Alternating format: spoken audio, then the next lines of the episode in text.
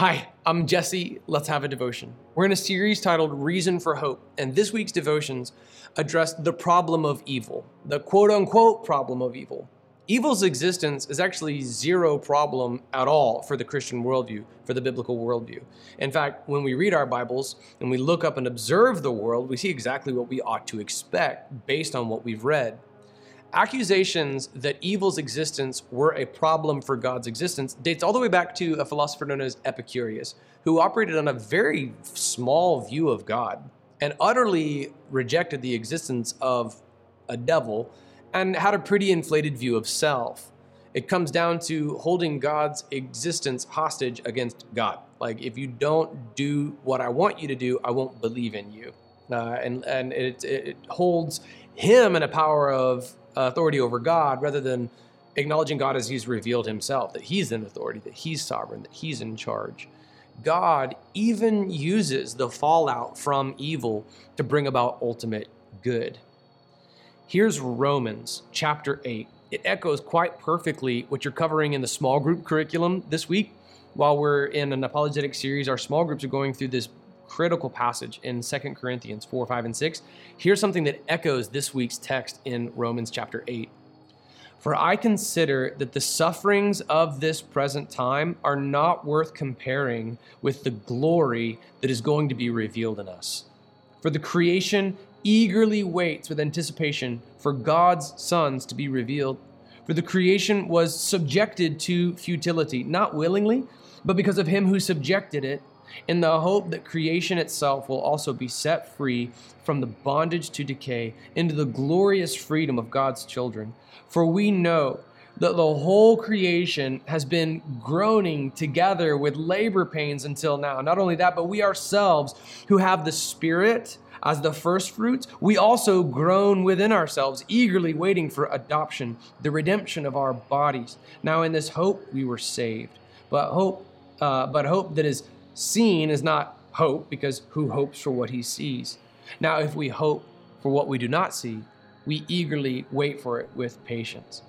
In the same way, the Spirit also helps us in our weakness because we do not know what to pray for as we should, but the Spirit Himself intercedes for us with unspoken groanings. As He who searches our hearts knows the mind of the Spirit, because He intercedes for the saints according to the will of God.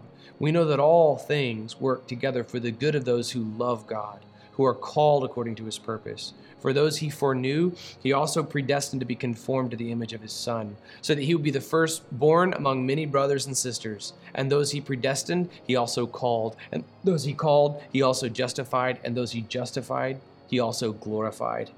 What then are we to say about these things? If God is for us, who can be against us? He did not even spare his own son, but offered him up for us all. How will he not also with him grant us everything? Who can bring an accusation against God's elect? God is the one who justifies. Who is the one who condemns? Christ Jesus is the one who died, but even more has been raised. He is also at the right hand of God and intercedes for us.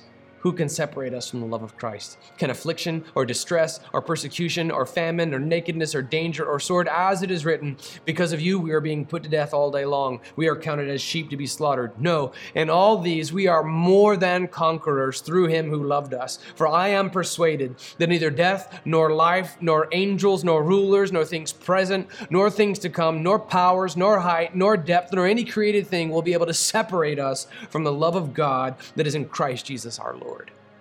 Dude, that is an answer for why we face sufferings in this life.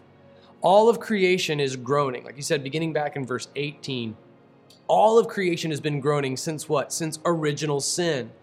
Eden was perfect, and then we as mankind introduced sin into the picture. Not one of us can be mad at Adam and Eve because we all would have done the same thing. In fact, we already all have done the same thing. We've all sinned and fallen short of the glory of God. And so sin entered the picture. Creation was fractured. Now, God's redemptive plan has been enacted. And so all of creation, including ourselves, is groaning you read this text and you look up and observe the world around you, you see the beauty, but you also see the suffering. You see exactly what you should expect based on what you've read. Moreover, you read the only hope for redemption amidst suffering, purpose in the midst of suffering in any worldview, anywhere.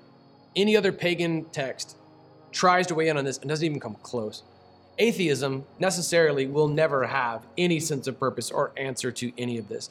This is only within the Christian worldview. So when you come upon a question about why bad things happen, we read yesterday a passage from 1 Peter. Here's another one Romans chapter 8, and it is triumphant.